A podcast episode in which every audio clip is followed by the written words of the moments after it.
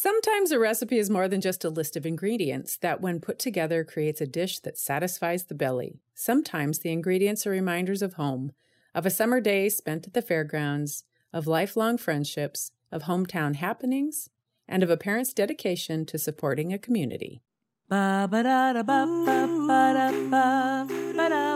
Welcome to As We Eat, where we explore the intersection of food, family, history, and culture. We think there's something magical that happens when people get together and share food. Conversations seem to happen a little more naturally. We talk about our commonalities and our differences. We share stories, memories, and recipes.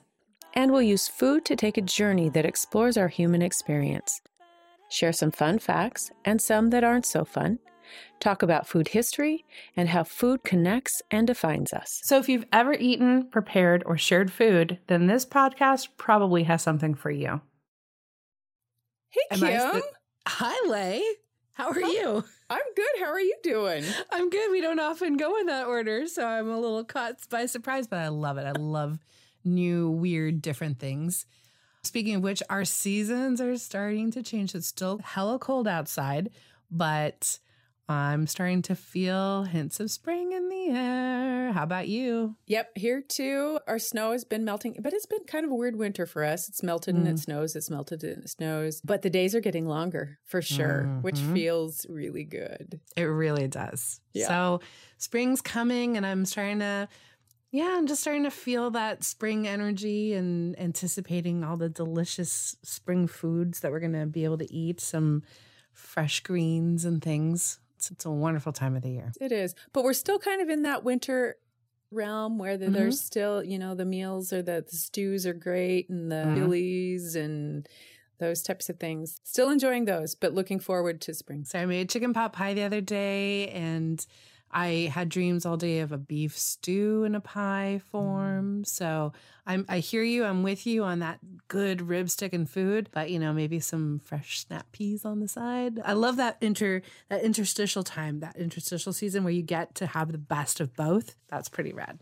Yes, for sure. You know, in our last episode, we talked about The Taste of Country Cooking by Chef Edna Lewis. And our conversation revolved around these two concepts one of seasonal cooking and eating, and what it means to be home, what brings us home. And so the recipe that I chose to make out of this cookbook I really connected with from a sense of what brings us home. This recipe comes from a winter dinner section of the cookbook. And in it, Edna explains that in the early winter, they would get a quarter beef still in its hide and they hmm. would hang it and use the cuts throughout the winter. And I'm pretty sure that this concept of having a quarter of a cow hanging around is kind of a hard thing to consider, right? We hmm. have grocery stores that we can run to quickly to pick up whatever we needed. But I think it's really important to remember that the reminiscence of this cookbook itself really took place long before there were grocery stores, very mm-hmm. accessible grocery stores. And you really had to rely on things that you put up and things that would store through the winter to sustain yourself through that season. But her comment about this quarter beef reminded me of all of the times that my dad would purchase a cow from the 4 H members at our annual county fair. And, you know, we've talked about the fairs before in our episodes, and but this really was one of those highlights of the summer. We would get together and figure out what days we were going to the fair, where we were going to meet at the roundup or at the rodeo or whatever. So it was a really important time of the year for us from a gathering perspective. And I remember sitting on the bleachers and as they would bring livestock into the pen and then the bidding would start. And it was fun to watch the bidding because it's always a fascinating process to me. But I'm always like, is he going to get this one? Is he going to get this one? And especially if it was one of my friends that was in 4 H. Yeah. Um, he was really good about making sure that it was one of the community members, one of the local community members. Where I grew up, we have three cities as big a city as you can have in Montana. so it, it, was important for him to support those kids from our community, especially. If anybody isn't aware of what 4 H is, it's a youth development organization where kids actually learn doing hands on projects in areas like science and health and agriculture and in where I grew up, it was agriculture was big. So you had a lot of of people who would raise pigs and cows and sheep and then they would go to the fair. They would sell them at the fair and then that money that they raised would go to either buying a new cow, pig, sheep for the next season or it would go into a college fund or it would go for travel.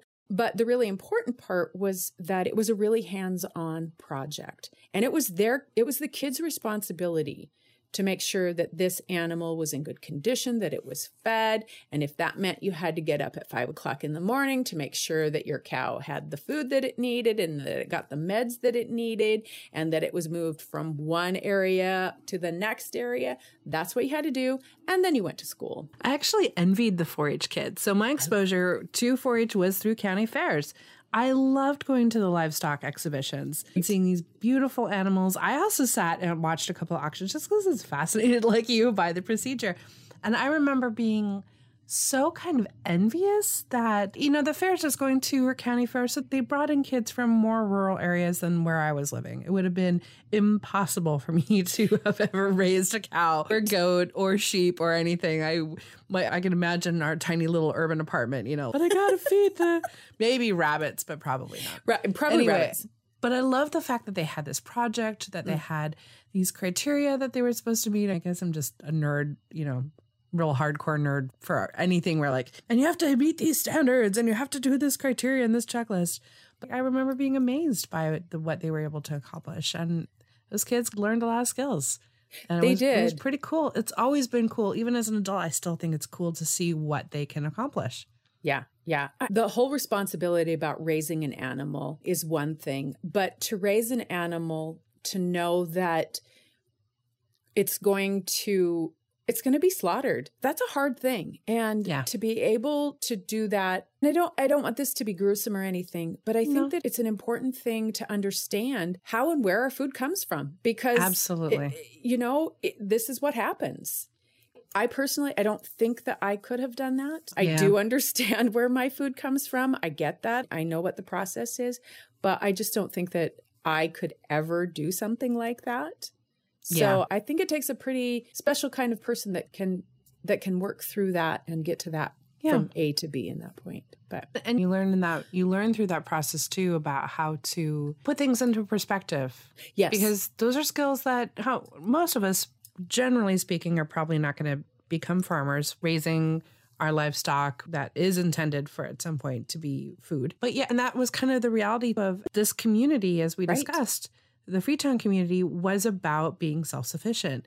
It was a point of pride. It was, they also really yes. didn't have a choice. like this was their lives. Exactly. And so the reality was that a lot of the animals that they cared for had, had an intention, had a purpose.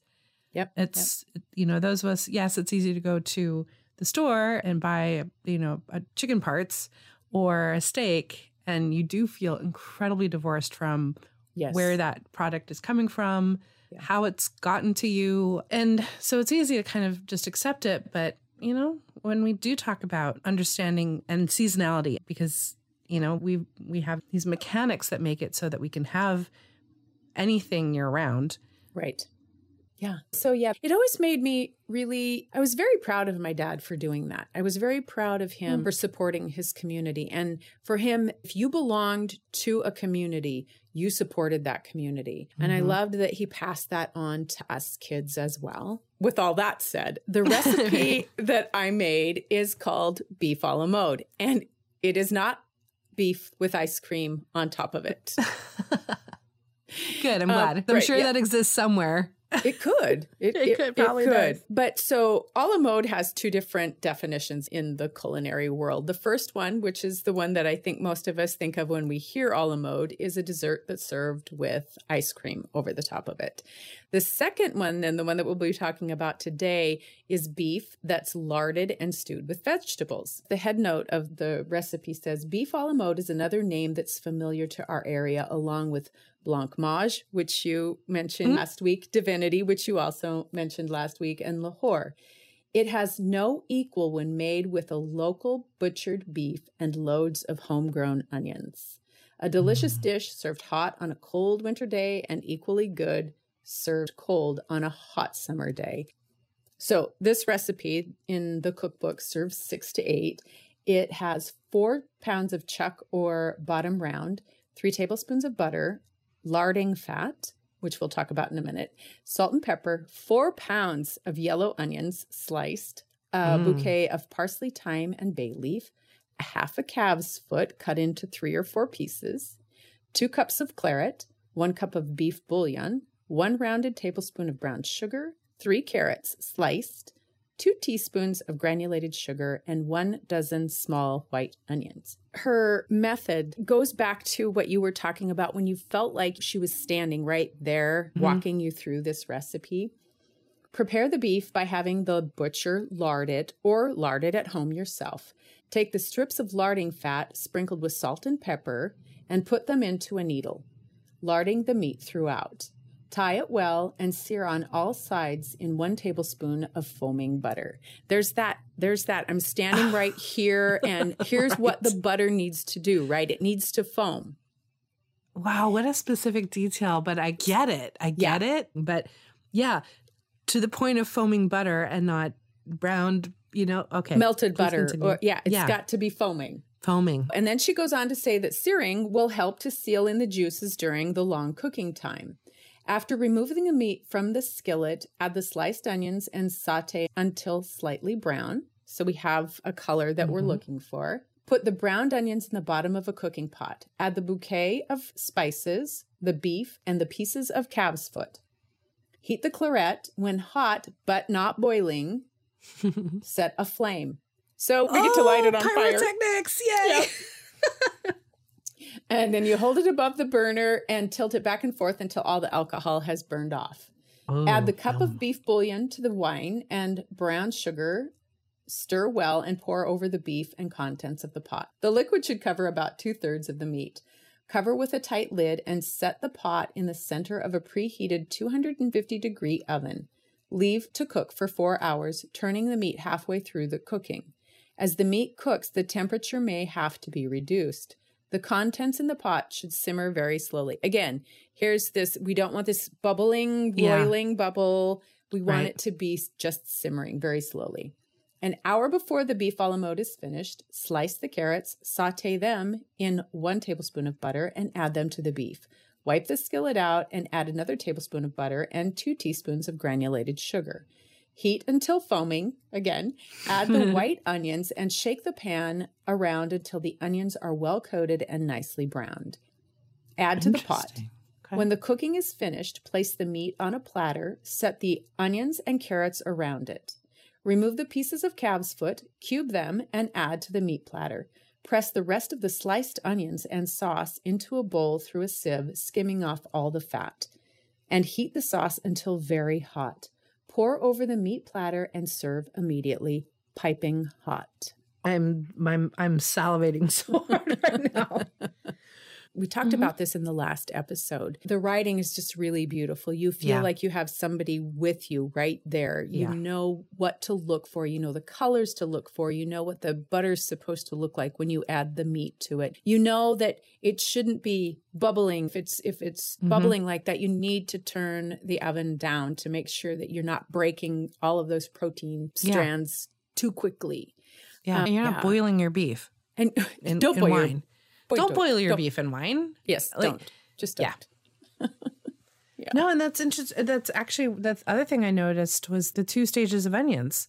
That you have the Yes. onions that are cooked with the beef Yes. and effectively discarded. Although you, when you press it, obviously you're going to be pressing their cooked flavors, but that you've got the second set of onions Yes. that really are meant to be not a garnish but a component, but that they're newer, fresher, lot not as not cooked for four hours. Obviously, they'll impart a different texture where the four pounds of onions that you put in there initially were for the flavor that they really kind of gave up Yeah. into the sauce. Yeah. Yeah. So That, I that love that. she, yeah, she knows that they're going to be exhausted at that Exa- point. The- the- exactly. The, four pounds of yellow Right. onions when you're caramelizing them a little bit with the sugar right. too.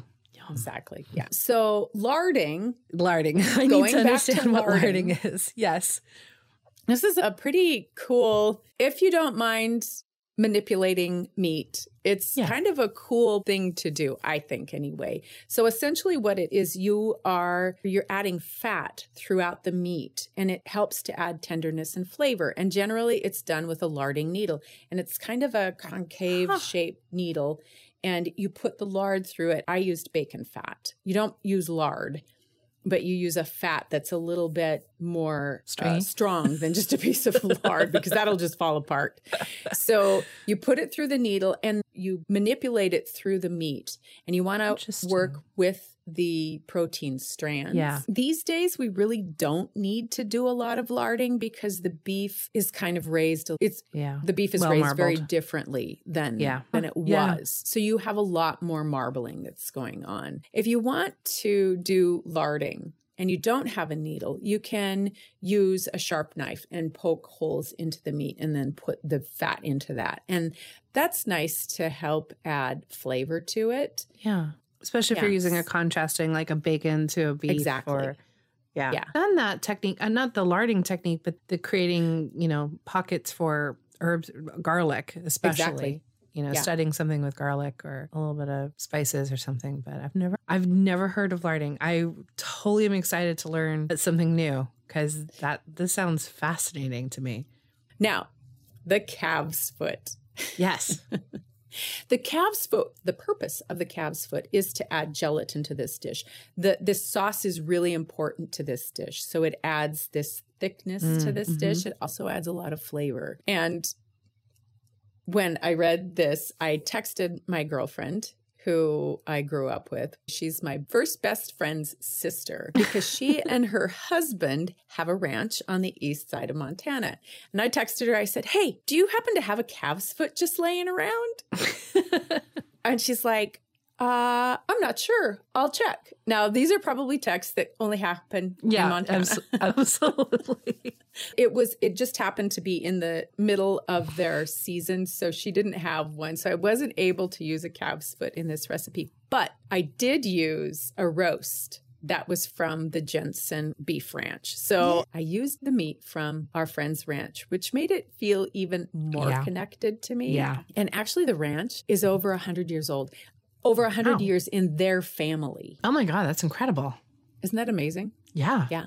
You probably don't have a beef rancher friend that you can get a calf's foot from, but you can use gelatin too. Just Yeah. packet of okay, gelatin. and so it's it's meant to add that gelatin to gi- give that sort of unctuous Yep. mouth feel, Yep. which matters. It matters. It so does. much. Yeah. It totally matters. Now, you had mentioned this just a little while ago. The one of the things that I thought was really interesting, and Edna made a point that this was a dish that was for a special occasion. And one of the things that struck me was the preparation of the carrots and the white onions, the little white onions being done separately from the roast. Because there are two ways to make a a la mode. There is the a la bourgeois, which means classy, Mhm. the classy style. Then the a la menagerie, which means housewife style. And this is according to La Bonne Cuisine that there are these two different processes, French, two different. these two French techniques. These two- exactly. Yeah, yeah. And I'm so glad you brought that up because this was something that I read about and I didn't manage to get it in the last time we talked about it. So excited to be able to talk about the cooking styles that Edna Lewis would have learned and did learn in Freetown that her whole family actually knew because at one point William Faulkner who was a uh, favorite of hers, big customer for her when she had the first restaurant. He once asked her if she had studied cooking in Paris because she was using these French techniques. And the reality was, according to Edna Lewis's younger sister, Ruth Lewis Smith, that they all learned how to make souffles from their mother in Virginia.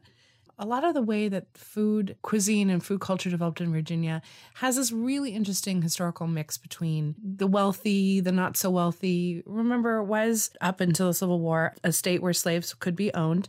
And so a lot of households, especially the fancier, maybe more wealthy homes, had servants or slaves.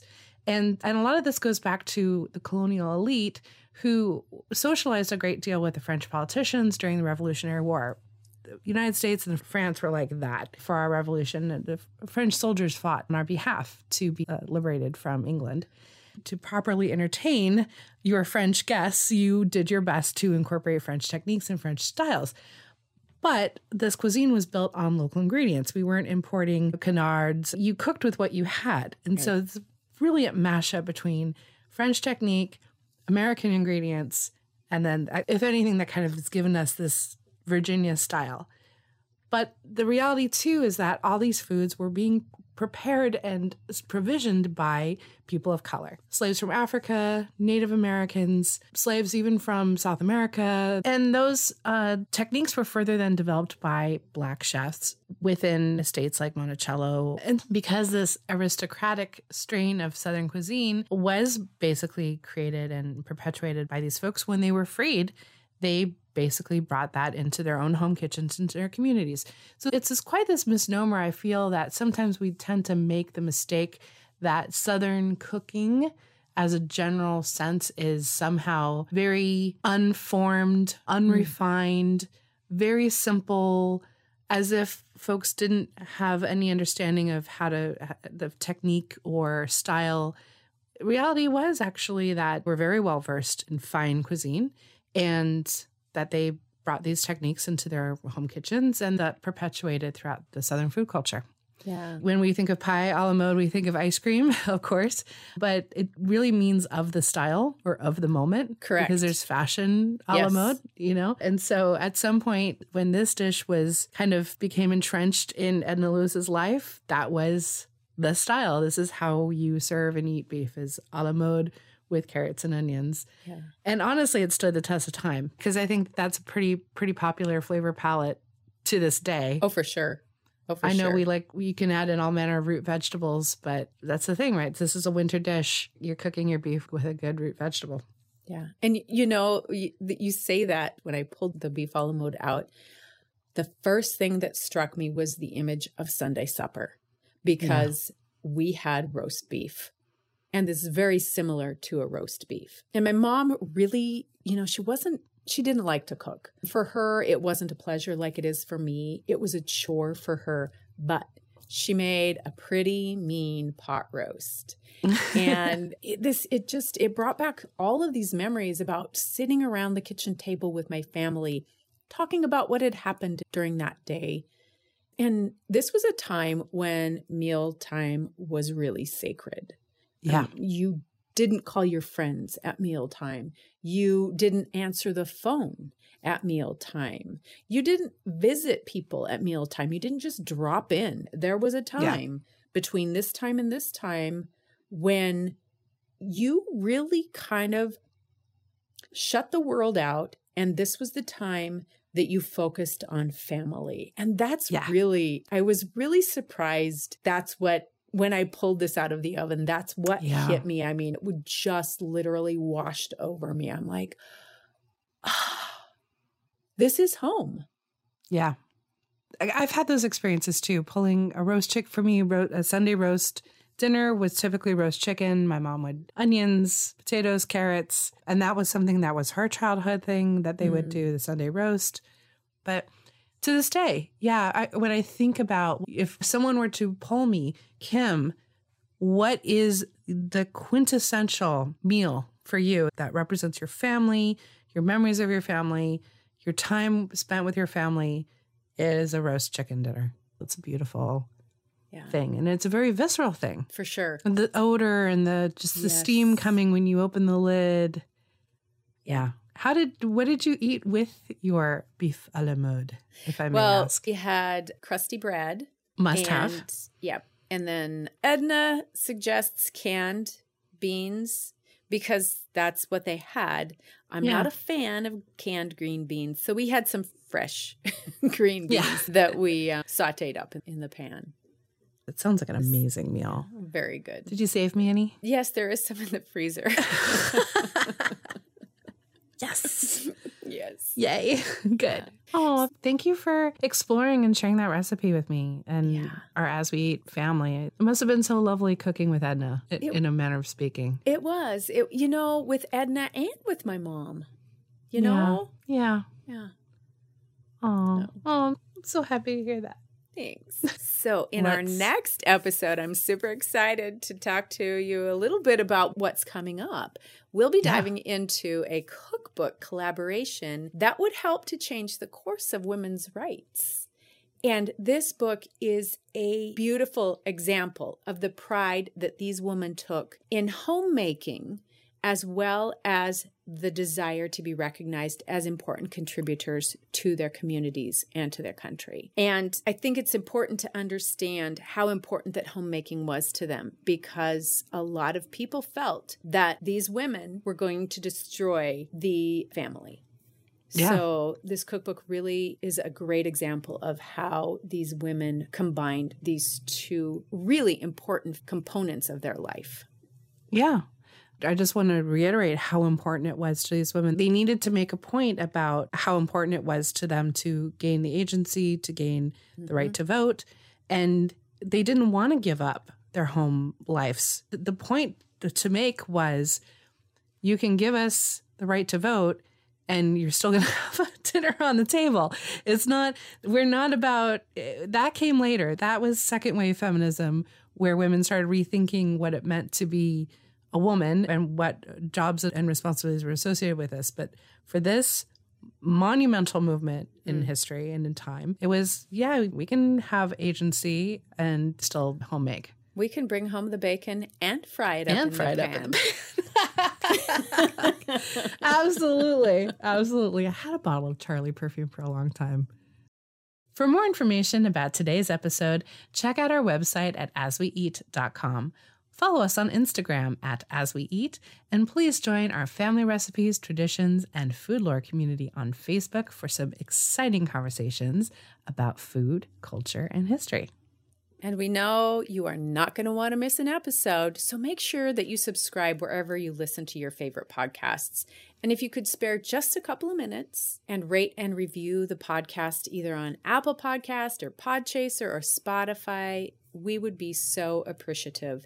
Reviews and ratings are really important in the growth of the podcast and of our fabulous community that's built around it.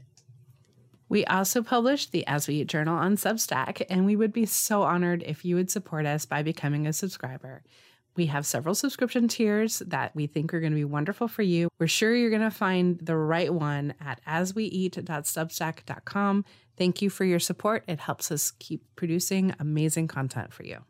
You've been listening to the As We Eat podcast, part of our curiosity driven project serving up how food connects, defines, and inspires by blending a bit of research, a dash of humor, and a whole lot of passion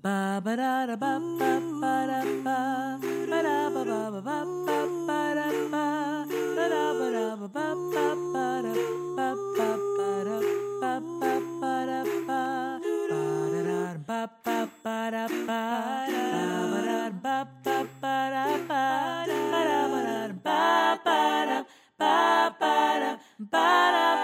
ba